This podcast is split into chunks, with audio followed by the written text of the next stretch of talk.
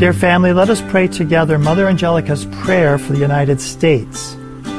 Lord God, I ask in all humility that you bless this country as unworthy as we are. Protect it from every evil. Protect it from the enemy. Protect it, Lord, that it may accomplish thy will and keep thy commandments. I ask, Lord, with a pleading heart, to look down upon us in our unworthiness. Give this country a renewal of devotion to you, to your law, and to your commandments, Lord. Let us be once more a country under you, Lord. May we once more say, In God we trust. Guide us and protect this country from every evil and every harm. Amen. The Doctor is In is a co-production of Ave Maria Radio and EWTN Radio and carried across the EWTN Global Catholic Radio Network.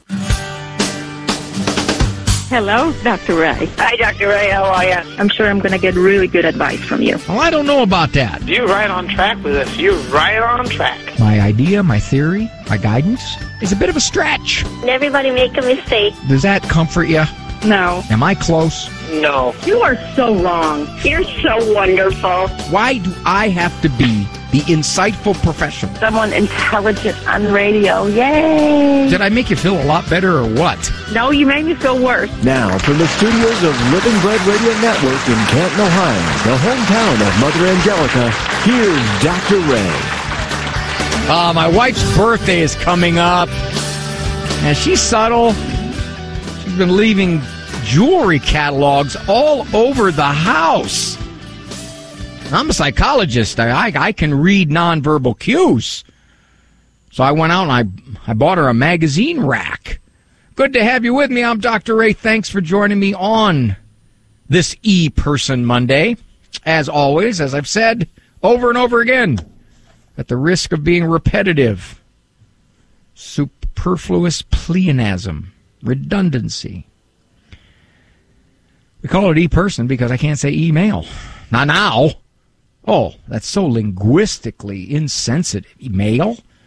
No, because some of, as a matter of fact, probably the bulk of it comes from females. But can't say female either because that's of the male. I don't really know what to say about it, and I can't say person because it's got son in it. And e people just sounds dumb. So I just call it e person, hoping I'm going to get away with it for a little while longer before somebody says you can't say that. I do get as many missives. Wait a minute, I can't say missive either, right? Mis missives. I do get as many missives uh, as I get calls, and I had to find some way to deal with some of them. Typically, it's do you know anybody in our area that has a Catholic worldview that I could approach as a counselor or therapist? That's that's one big request. Another big request is, are you familiar with this book? In which I say, no, I'm not, but hey, I have something you might want to look into myself. Always gives me a chance, you know, get my, it's kind of like your internet foot in the door, selling your own product. And then there are those emails that uh, lend themselves to ePerson Monday. However, there seems to be an optimum length. Uh, I just had one recently that said, problem with addiction. And that was it. That was the substantive aspect of the email. Okay. Can you maybe add a sentence or two to flesh it out? Then there are those that are, well, they rival books in length. And I can't do those either because typically the situation is enormously complex or it would just take too long to edit it down for ePerson Monday. So we will get to those shortly. I had a priest friend who has since passed away, a very faithful man. I asked him one time, What for you is the main piece of evidence for the truth of God and Christianity, that Jesus was God.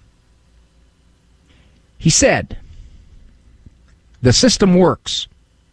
I said, What system? Liturgical? Clerical? What system?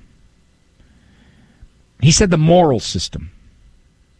Just today, I read a column by a woman who is, well, she declares her Catholic upbringing. I don't know if she still remains in the church. But she talked about God's ways. And she said you can directly tie the chaos and the decay of our culture, which seems to be happening on fast forward. And that makes sense because technology can make communication ever so rapid and ever so broad.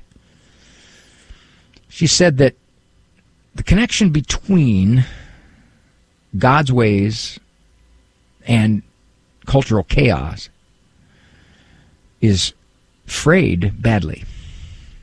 And to the degree that God says, here are some rules to live life by, many people find those burdensome.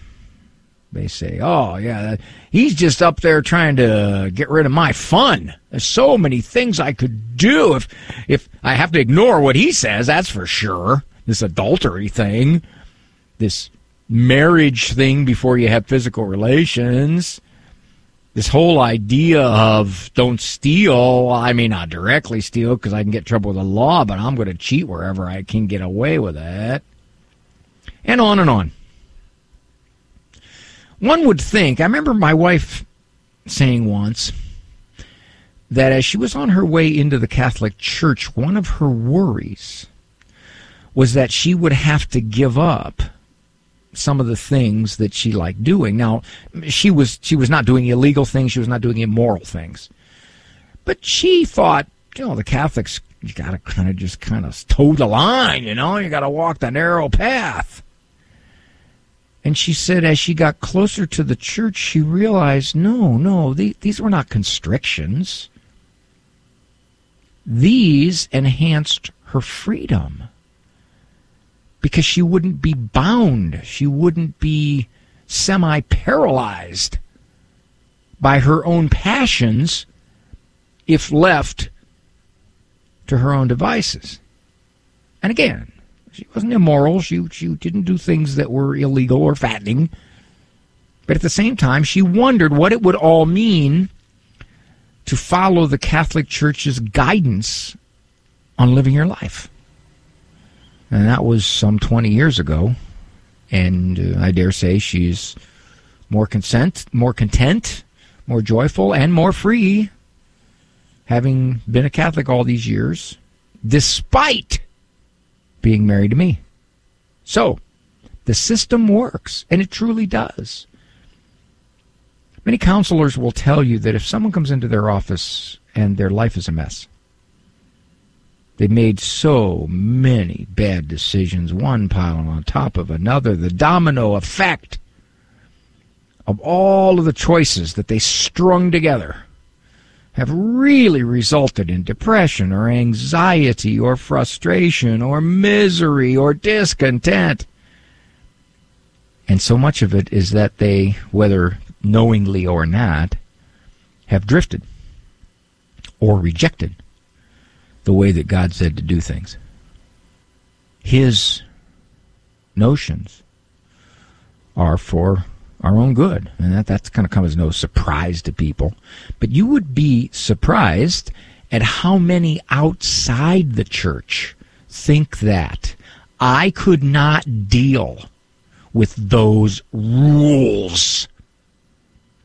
Now, of course, when the Catholic Church says something like, as it used to be. I hope it's coming back. Sunday Mass is an obligation. You can't give one hour to our Lord in worship and to partake of the Eucharist ha- holy, then someone's got to someone's got to question your involvement in, in all this. So if people say, "Oh, well, I don't know, that's just a rule," I look what it does. The Sunday's the one day I'd like to sleep in and just relax. I don't want to have to try to go to Mass on Saturday. It breaks up the whole day. I got to get chores done. Going to Mass ultimately is for one's good. It, it does. It does. You, there are all kinds of surveys that people who regularly attend Mass as a group are much more content. Their marriages are better. they have less distress and anxiety in their lives. Well, Dr. Ray, that doesn't mean it's gone to mass. It could have been a whole bunch of other things. You know, these, these may be people that are just living life well and mass is part of it. Okay, you can make that case. Nevertheless, mass is still associated with that. So when Jesus says do it this way, don't do it this way. He knows. He built us. I have a new book coming out. It's called Jesus the Master Psychologist. Listen to him. And in that book, I talk about Jesus saying, do it this way, don't do it this way. 21 or 22 chapters like that. And how it works. What it will do, in fact, if you follow it to your own peace, your own joy, your, your lack of psychological stress, distress, anxiety, depression, nervousness, upset, social struggles, all of that. It's related. If Jesus was God, then it is automatic he knew the best way to live. And if he knew the best way to live, to the degree that we live it, we will have eternal life beginning here. I'm Dr. Ray.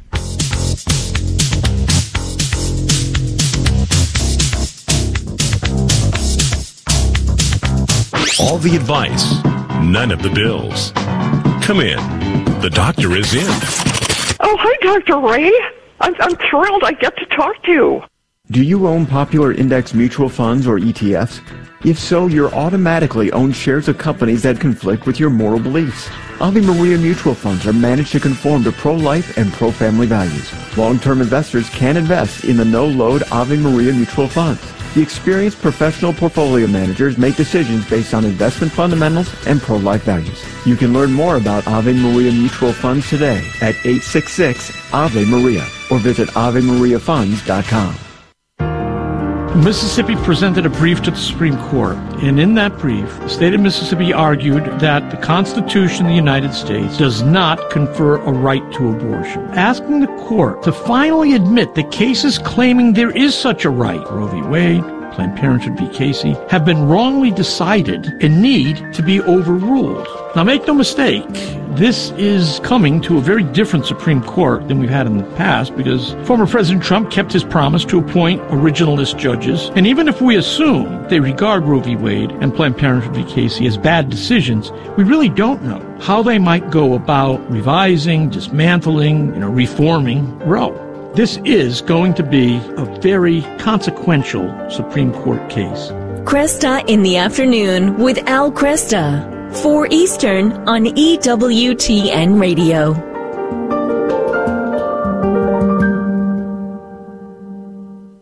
This program brought to you in part by the nonprofit Angelicum Academy. This is Father Joseph Fessio with an important message for Catholic families. Online education doesn't require experimental gene therapy and masks, nor being subjected to critical race theory and the cancel culture. High school and homeschool students can earn 75 college credits online and a fully accredited associate's degree for less than $4,000 a year and save $100,000.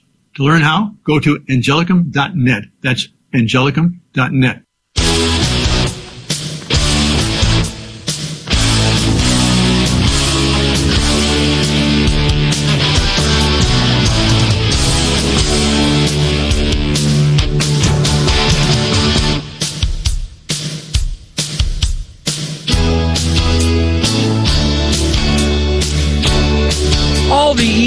persons that people send me are not necessarily life situations. This one comes from Paul. He says, Here is a comment you can make on your radio show. He said to me, Dr. Ray, thank you for your advice. I got what I paid for. got it. All right, let's see what this one is. I have a 15 year old daughter who has bought into everything she is hearing and seeing on social media in terms of all the hot button topics racism, homophobia, misogyny, etc. Okay, let me stop there, Amy. This is no surprise. Social media is heavy, heavy with notions, immorality, sexual confusion that is diametrically opposed to what believers believe. It is everywhere there. Some media surveys have pointed out that they they concluded that some of the confusion that is running rampant sexually among our teens these days, especially girls, is due to the messages they're getting relentlessly on the top social media sites, which are saying abandon the morals you were brought up with, abandon what you were taught. This is the better way to think. This is the more enlightened way to think. And he goes on. She knows that I hold conservative Catholic views, so she tries to bait me into conversations, just so, just so she can berate me over my responses by calling me names and ridiculing me. Amy! Okay, let's, let's parse this sentence. She baits you into conversations, which means she doesn't want to hear what you have to say. She just wants to argue. She just wants to tell you how wrong you are she's very clearly being socialized by the culture. Very, very clearly being socialized by the culture. If your daughter were taking a little spoonful of poison every day, wasn't killing her, just really making her sick and just making her sicker, what would you do? Would you say, now stop taking that poison? Or would you get the poison out of your house? You already know how she's being misshaped by social media. Now, there's good news and there's bad news. The good news is, as a parent, you can make a decision to say, this is, this is just not healthy for my daughter, and I am going to eliminate the source, which means you eliminate the phone, which means she's going to sneak to get another phone. You're going to have to be aware of that.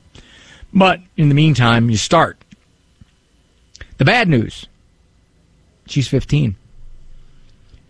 She's lived on it for I don't know how long. It has misshaped her.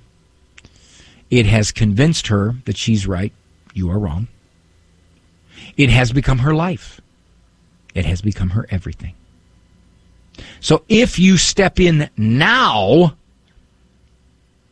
all heck is going to break loose. The most intense reactions that I have seen from teenagers, particularly teenage girls, who have had smartphones and total access to social media. The most intense reactions I have seen come from them when their parents decide, oh, this is just bad. This is an emotional poison. This is a moral poison. This is absolutely toxic to her character and her thinking and her religion and the way I've tried to raise her. And then the parent says, I blew it. The only thing I know to do now is to stop the bleeding. However, at that point, the child erupts. I've had many parents tell me the child will not give them the phone. I've had many parents tell me the child will get another phone from a friend because you're a psycho parent and the friends are going to help her out. I've had many parents tell me the child will hide the phone. I've had many parents tell me all the ways. And the parent who now finds herself, himself, facing this kind of resistance, this kind of resentment, this kind of rebellion is scared. What is this child capable of? So that's, I think, part of what you're facing with her. She yells at me. She gets very nasty. I can't try to reason with her because she doesn't want to hear what I have to say. She starts an argument for the sake of starting argument. Now, mom, she's being really disrespectful. She's being incredibly disrespectful. so my question for you is, what are you doing about her disrespect? What exactly is your response in terms of her perks and her privileges and everything she takes for granted? Her curling iron? makeup, transportation, sports, what whatever her life is consisting of and its perks and privileges and freedoms, she's just brutally mistreating you. Now you make no mention of a dad here. I'm wondering if you're a single mom. I'm wondering if he has visitation. I'm wondering if he's sadly, like so many dads today, sit back and just watch mom battle it out with the kid. And don't get involved. Just kind of do your own thing and let the child take it out on mom. And by the way, if there's any of you guys listening, I hope so. Do not let a teenager abuse your wife. Even if your wife, as Amy says, is baited into getting down on the child's level with words and emotions, verbal brawl, you step in. You protect that woman. And I'll tell you what, it will redound to you because I cannot tell you how many women are in my office telling me, I wish my husband would step up. He takes a back seat. He allows this. And then when I get frustrated and I get really, really angry, he kind of looks at me like, well, you're as bad as she is. Yeah, but mom's reaction is a response to what this child is doing. And furthermore, mom has the authority. Let me go on here. I have tried to simply not respond when she tries to bait me. Well, mom, I, baiting you is disrespectful, obviously.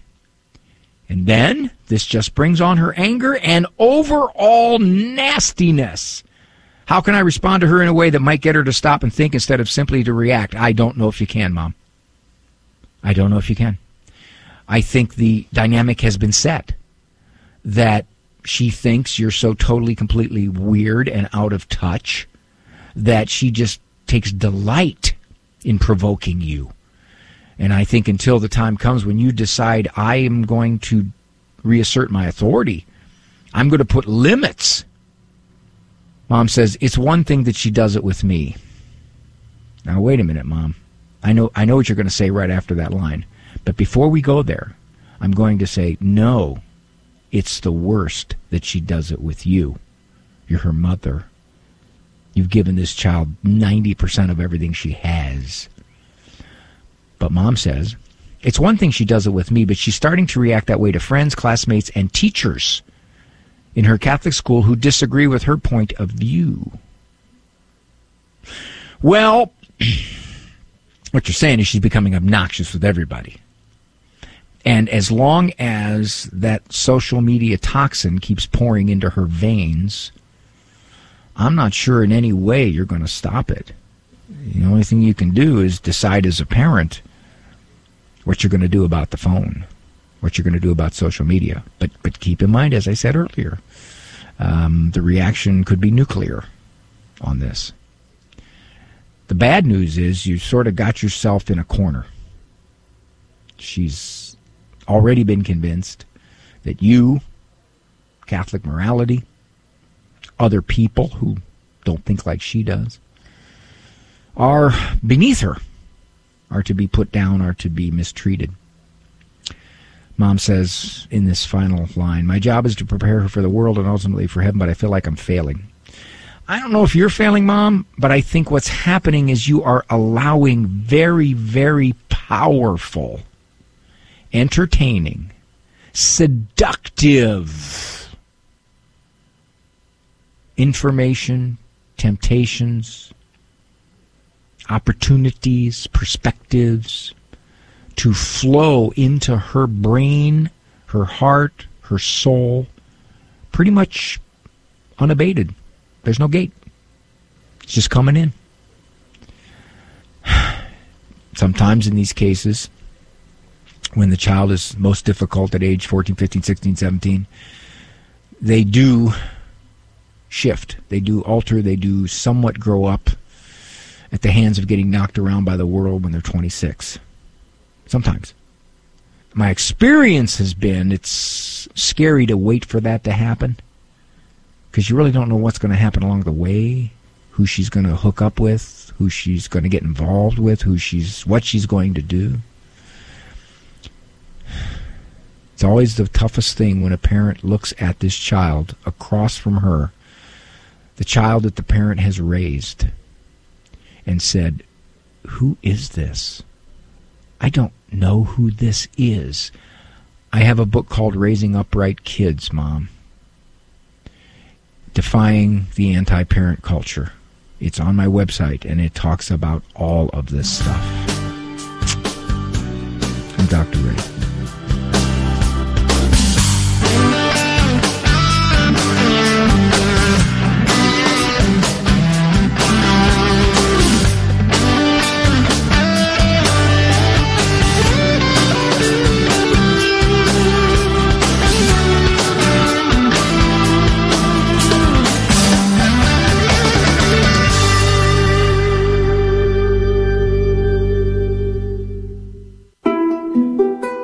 Bishop Robert Barron on the priesthood. You, as a parent, apply Galatians 5. Is watch your kids as they move into the religious space, if you want to put it that way. I, you know, made noises about the priesthood on and off when I was a little kid. My parents were never oppressive about it. They never pressed me in that direction, but they would quietly indicate an openness to that or like, that's a good thing. I remember I still have it upstairs, a Bible that my parents got me for Christmas in 1969. I'm a little kid. And it's, you know, from mom and dad to Bob, Christmas 1969. They knew, they sensed I was kind of interested in religious things. So I would say that. Don't be pushy, of course, but don't go the other direction. That's, my generation got too much of that. Was, oh, oh, oh, back off. Who am I to tell you what to do? You make your, up your mind. No, I think gently, quietly, affirming that, yeah, that's a good thing you're thinking about. And you should be open to that. EWTN. Live truth. Live Catholic. The Word became flesh to redeem us from our sinful state, the Catechism tells us, and reconcile us to God. We lived in darkness and needed a great light.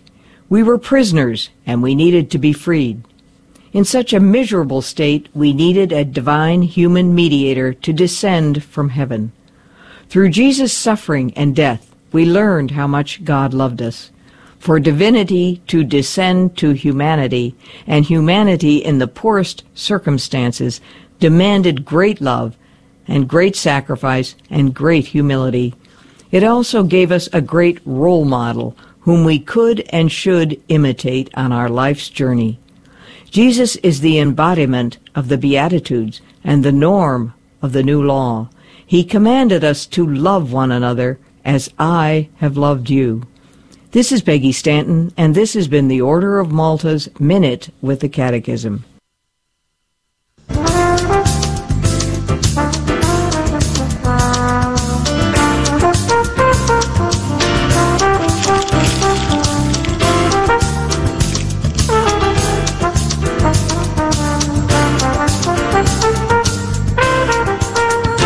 Have you with me, Dr. Ray Guarendi program. The doctor is in.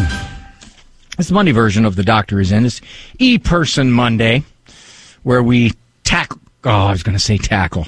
Oh no, no, that's this language is not allowed. Um, take on. No, no, no. I'm trying to think of it. Uh, share. Yeah, I, where I could share emails. Uh, address address is probably okay. The e-persons that come in, it's really hard to stay up with the ever-changing grammatical rules that, of course, are supposed to express wrong ideas. You use the wrong words. All that indicates is that you got the wrong ideas. You got culturally now inappropriate ideas, sins, cultural sins. So I'll be very, very careful. On this e-person Monday, we address what you send me. Um, hand selected for certain length, certain types of problems. This one's been kind of sitting with me for a while. Oh gosh, for a long, long while. And I'm. the good news is, I would imagine the problem is still the same because it speaks of a personality trait. Now, the one thing interesting about personality traits. Wait a minute, I got sidetracked. No, I had more I had to say. I'll I'll get to this e person, but I I wanted to say more about that that previous previous letter where mom is basically saying her daughter is being badly misshaped by social media and is pretty much becoming ugly and nasty and intolerant and disagreeable and disrespectful toward mother. Okay. Not unusual. I was raking leaves. This is back in the fall, not in the winter, as you could probably gather. I was raking leaves at a property that I own in the back. One of the neighbor fellows comes over and he says, Did you see a see a girl walk through here? I said, How old? He said, 15. I said, No, no, nobody nobody's come through here. He said, Ah, my daughter's run away. And then he headed back lickety split to his house. I finished up my raking, and then I went over to his door and I knocked on the door and I said, uh, Anything I can help you with? He said, No, she's back. And I said, You took her phone, didn't you? He looked at me. Like, how did you know that? And then he said, Yeah, we did. Her her grades were, were terrible. And we told her you can't you can't have a phone if your grades are going to be like that. Now I didn't say anything, but I wanted to say what's she doing with a phone even if she's got straight A's? So what? It it bespeaks of something that now is so intense in our culture. And and the research is just overwhelming, overwhelming. I'm just coming from every direction that giving kids smartphones at the average age that they're now getting it, which is 10. But even if you hold off till 13 and 14, in my clinical experience and opinion, that is an incredibly early age to get a smartphone. Of course, there's you run into problems here. Because if your child is 14 and she doesn't have a smartphone, she's 1%. Anytime a kid is 1% of anything, they do not look at you and say, I am so glad I have a mother or father who goes against the cultural tide. Truly, truly, to be 1% must mean they're exceptional in wisdom, judgment, morals, understanding. No, no, no, no. Kids go by the numbers. The farther you are out of the bulk of numbers, the more wrong you are. So if this child's 14 and doesn't have a smartphone yet, the pressure on you is unbelievable. Unbelievable. And it will push many kids to try to sneak one. It will push many kids to feel like I can't wait to get out of your sight because you are just a Neanderthal. You're quasi Amish. It's true. It's true. It's very, very, very, very hard to hold the line on this. And then what tends to happen is like our previous e person, uh, they've allowed it. They've allowed this, figuring the child will be responsible in handling it. And maybe there are there are those kids who are. There's a, a small percentage of those kids who are. But eventually, with time, things happen. All kinds of things. And then the parent is faced with a very, very stark choice. Do I allow this to continue? Or do I take action to stop it, knowing, knowing that the reaction I'm going to experience from my child could rival anything I've ever experienced from this child. That is that is the decision when you get to that point and you assess this and say, I caught her text sexting. I've caught her heading in all kinds of sites. Now, one option, of course, and it's a big one, and it is one that, by the way, the majority of parents don't take advantage of. There are ways that you can limit the sites she can go to. You can limit apps. There are ways you can pair your phone, your device to her device so you know everywhere she goes, everyone she's talked to, every piece of contact that's come in or out of that phone. You can do that.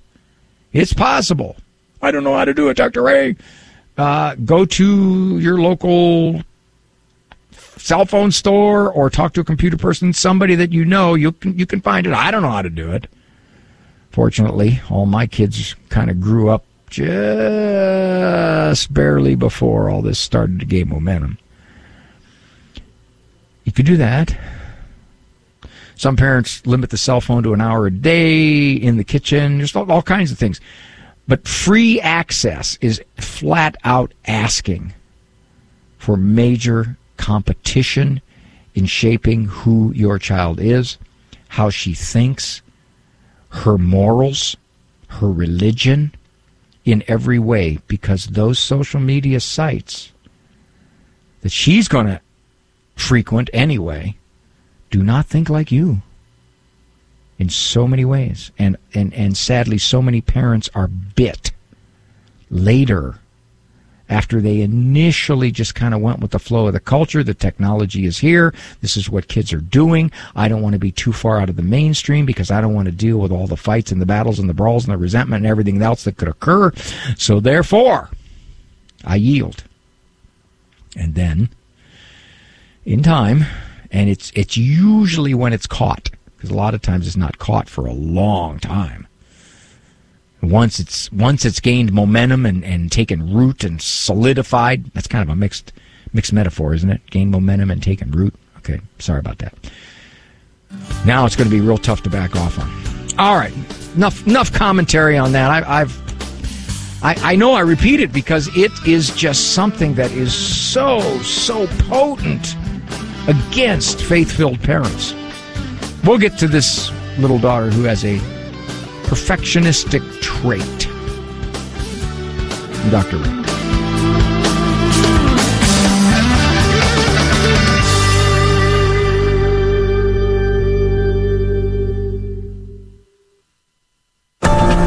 Christ is the answer with Father John Riccardo. We just did our parish mission a couple weeks ago now, and I suggested that in the course of the mission that we do something like a, a little mini spiritual assessment of our lives don't have to show this to anybody, but a great chance for us just to, with real honesty, just between us and Jesus, ask ourselves some questions. First question, given the fact that half of Catholics don't think God is even personal, would be to ask ourselves that. Do I think God is personal? And then to ask myself, do I think a relationship with Jesus is possible? Do I have a relationship with Jesus? And if so, what's it look like? And then perhaps a little bit more awkwardly, or painfully to ask Jesus from his perspective, what's the friendship that we have with him look like? How would he describe our friendship with him? That might be a hard conversation to have. I'm Dr. Stan Williams, and this is Evidences for Christianity. For decades after Christ's resurrection, the gospel stories were circulated only by word of mouth. How is it possible that the gospel records were transmitted without error before being written down? The answers are intriguing. For one thing, in ancient Judaism, memories were perfected by endless repetition, patterned learning, and mnemonics, and it helped that the culture demanded complete recall. Further, the gospel stories were protected by the oversight of living eyewitnesses and the ever-present opposition in the crowds who were anxious to correct any misreporting. Finally, the reporting of embarrassing events about the authors themselves tells us that they were more interested in telling the truth than covering up. And all that is evidence for Christianity. Explore more at AveMariaRadio.net. Under resources, look for me, Dr. Stan Williams. In spite of everything, as you can hear, there are still some people with a sense of humor.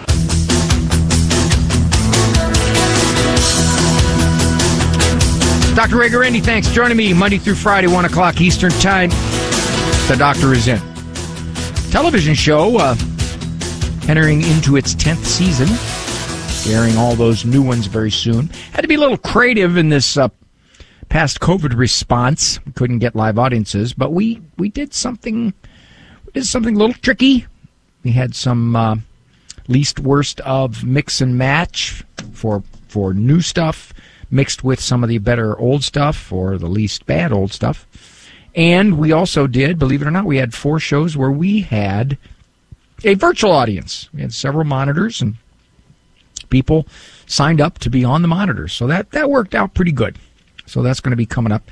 Uh, Living Right with Dr. Ray is um, aired on the EWTN Global Catholic Radio uh, uh, TV network, and that is Saturdays, 10 p.m. Eastern, as well as Tuesdays, 9:30 a.m. Eastern, and uh, Fridays, 5 a.m. Eastern. I was, you know, initially thought, wow, are they trying to hide me? But then I realized, no, no, they're those guys. They're trying to make the show available to different times for different people. At least that's the way I want to look at it. I before I get to your e persons here, my wife and I have just got the grill out, and I thought uh, I, am going to volunteer. I, I I said, honey, time for me to be the guy. I want to barbecue. So I put the following chain of events into motion. My wife goes to the store. She fixes the salad, the vegetables, the dessert. My wife prepares the meat for cooking, places it on a tray along with the utensils, takes it to me, who's lounging in my chair beside the grill drinking a Diet Coke. I take the meat, I place it on the grill. My wife goes inside, she sets the table, she checks the vegetables. She then comes out to tell me that the meat is burning. So I take it off the grill and I hand it to her. She prepares the plates, she brings them to the table. After we eat, she clears the table, she does the dishes. And I asked her, honey, how did you enjoy your night off? Upon seeing her annoyed look, I just thought, well, geez, I tried, I tried to, I tried to do something nice, and this is what happened. My 11 year old daughter displays some personality traits of a perfectionist. All right, let me stop right there. Whenever we get into using personality traits to describe someone, which is what we do, we, we have to take a whole bunch of data that has come into us as we have observed a person over many times and places, and we summarize all of that with a certain personality label. Now, mom here says she has the personality traits of a perfectionist. Now, we, whenever you use a personality label, you, you gotta ask, what do I mean by this? How did I come to this conclusion? And here's the biggest question. Where, with whom, how much does this supposed trait manifest itself? Example, you have a surly spouse, and you would describe this spouse as surly. That is their personality. They are surly, disagreeable, peevish. Nobody at work thinks so at all. Everybody at work describes this spouse as pleasant, positive, easygoing, upbeat which personality traits are correct? Both. Personality manifests itself across situations more or less. All right, let's let's see how mom de- defines perfectionist. She's very hard on herself and gets very upset with herself when she doesn't do things according to her standards. Mm-hmm. Now, let me stop there. I know I keep interrupting the E person. If they called in personally, I'd let them talk a little longer, but the E person, I can jump in every sentence. This could easily be described as insecurity as much as perfectionistic. I'm unsure of myself so that when I don't consistently show that I'm competent, I can't handle it well. Now that's a sign of, of insecurity. Now I'm not saying there's anything wrong with this child, of course not, but what I'm saying is you see you see the malleability of personality traits. It all depends on how you interpret it. For example, with sports, if she doesn't make a basket or get the ball over the net, She can handle one or two mistakes, but then begins to get visibly upset. All right, stop there. Mom, are you at those games? Because if it were me, I would talk to the coach and I'd say, Would you do me this favor? When you see her letting her head get to her, pull her. Pull her out. And tell her, I can't I can't play you because you're getting too upset. My feeling is, my thought is, that she will get herself under better control. If she gets agitated with herself, she won't manifest it. She doesn't want to be pulled.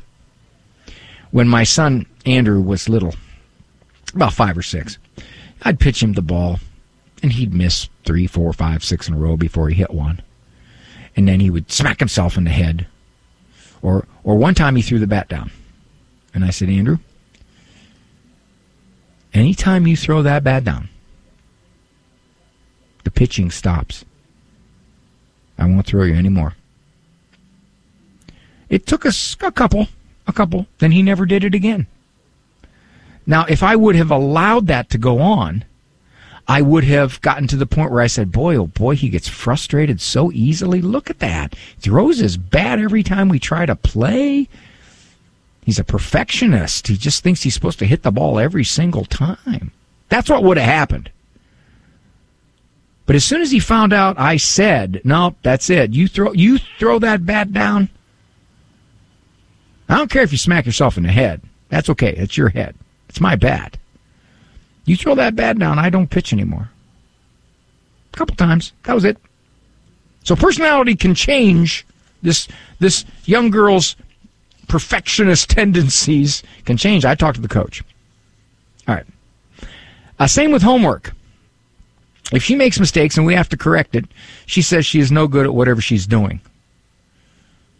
But in reality, she's very smart, does great in school, and has many talents, including athletics and artistic ability. Well, then I, I would ignore when she says, "I can't do this. I, I'm just dumb." I wouldn't. I wouldn't get into this reassurance every time. No, no, you're not dumb. You get straight A's. How can you say you're dumb? Why do you say this? I personally wouldn't engage in that.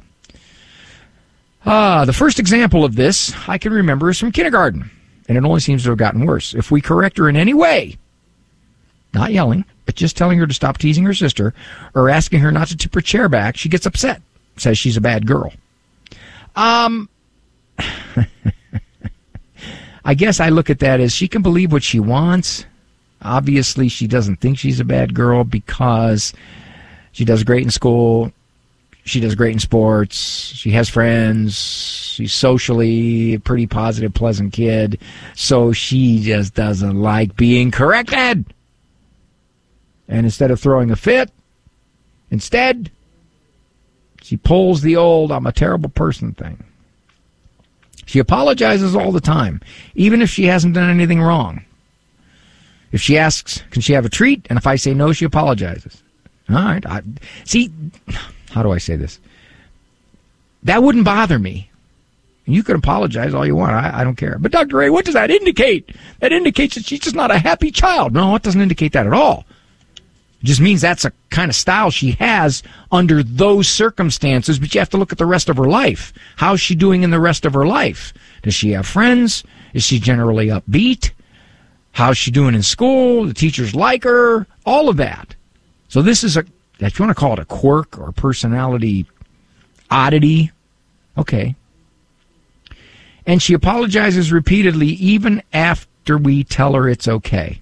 See, I would say, you know what, honey, don't apologize anymore. You don't need to apologize anymore. Now go sit down and calm yourself down. That's what I would do. I'm not going to sit there and take on nine apologies.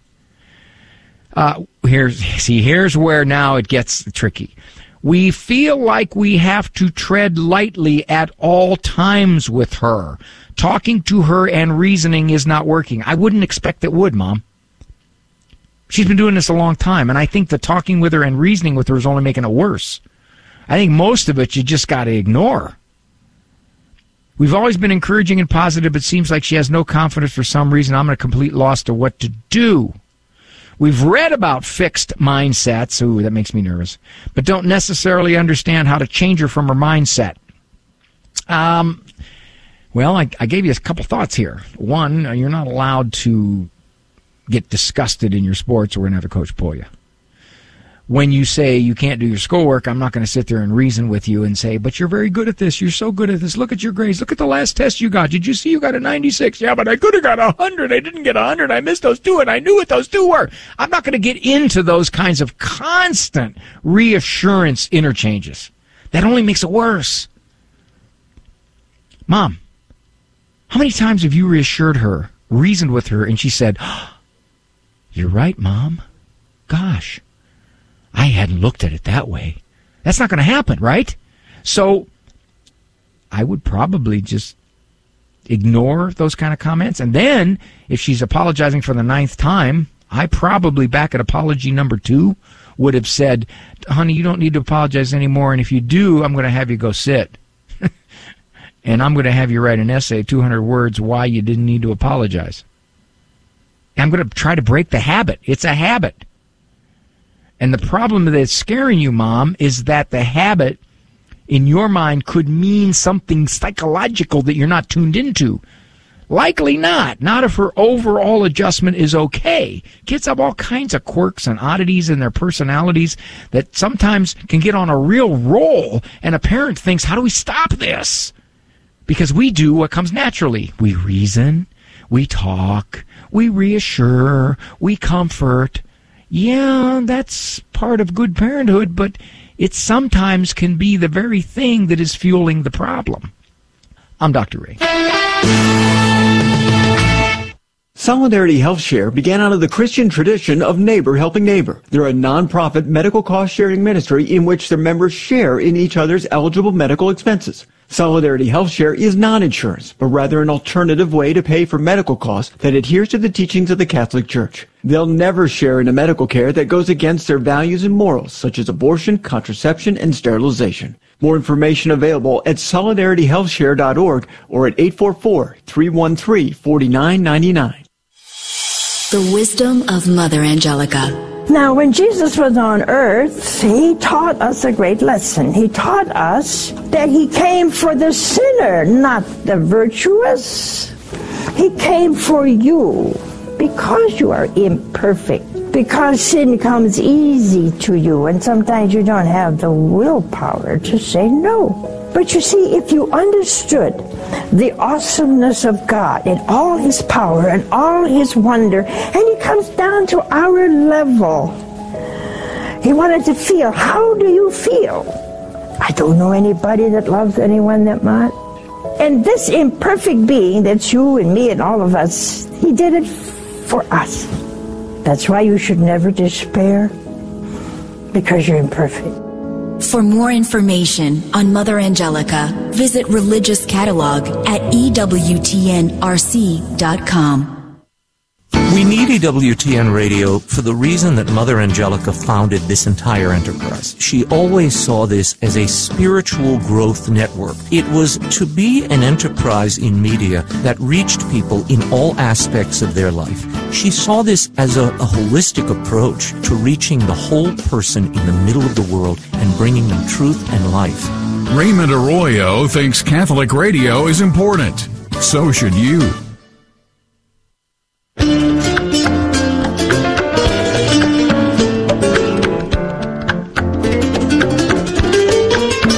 More time for any more e persons. I can piggyback off that previous e person where mom was talking about her daughter, the perfectionistic trait.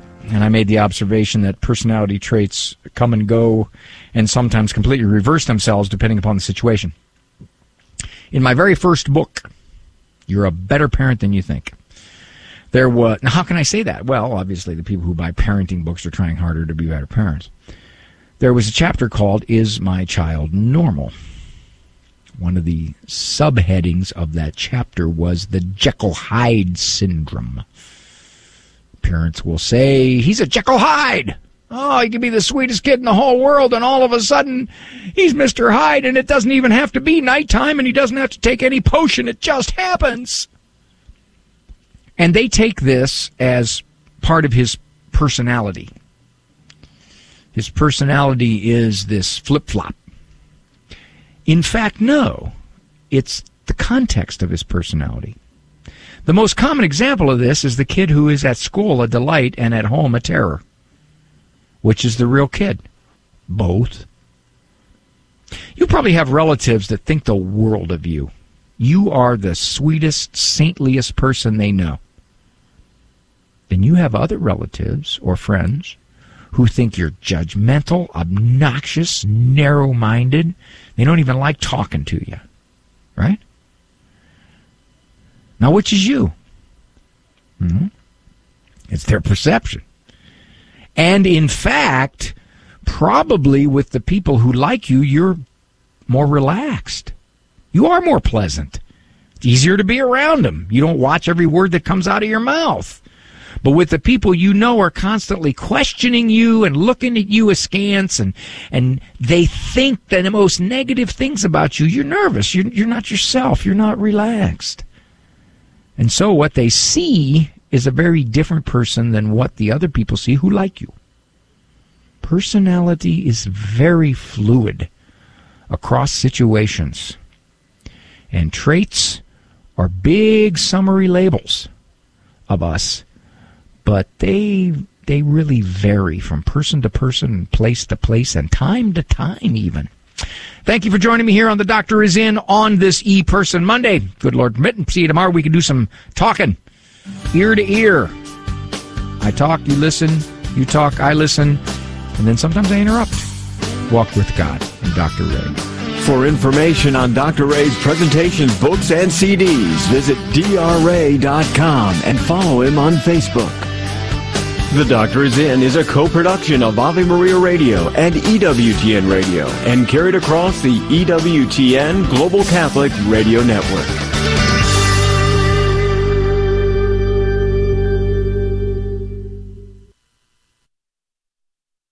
Is your marriage struggling? You are not alone. The past 18 months have stressed many couples' relationships. There is help. Retrouvaille is a highly successful Christian peer ministry that helps couples heal and renew their marriages. The next program in San Antonio begins September 17th. For more information or to register, go to helpourmarriage.org or call 210 848 3278. Hi, I'm Oscar Garza, proud principal of St. Gerard Early College Catholic School. We serve students 6th through 12th grade. We want you to consider St. Gerard for the education of your child.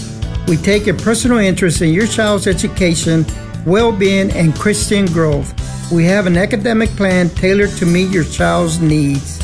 For more information, call Diana Signs at 210 533 8061. God bless.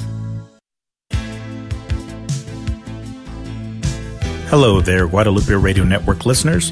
The 2021 Fall Shareathon is coming at us quickly, and this year's Fall Shareathon theme is the measure of love. We ask that you please keep the success of the Shareathon in your prayers and call in to make a pledge of support. You can call in to make your pledge beginning Tuesday, September 14th.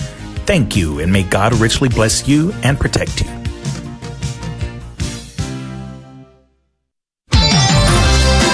Your connection to our treasured Catholic faith all day, every day. This is the Guadalupe Radio Network, radio for your soul.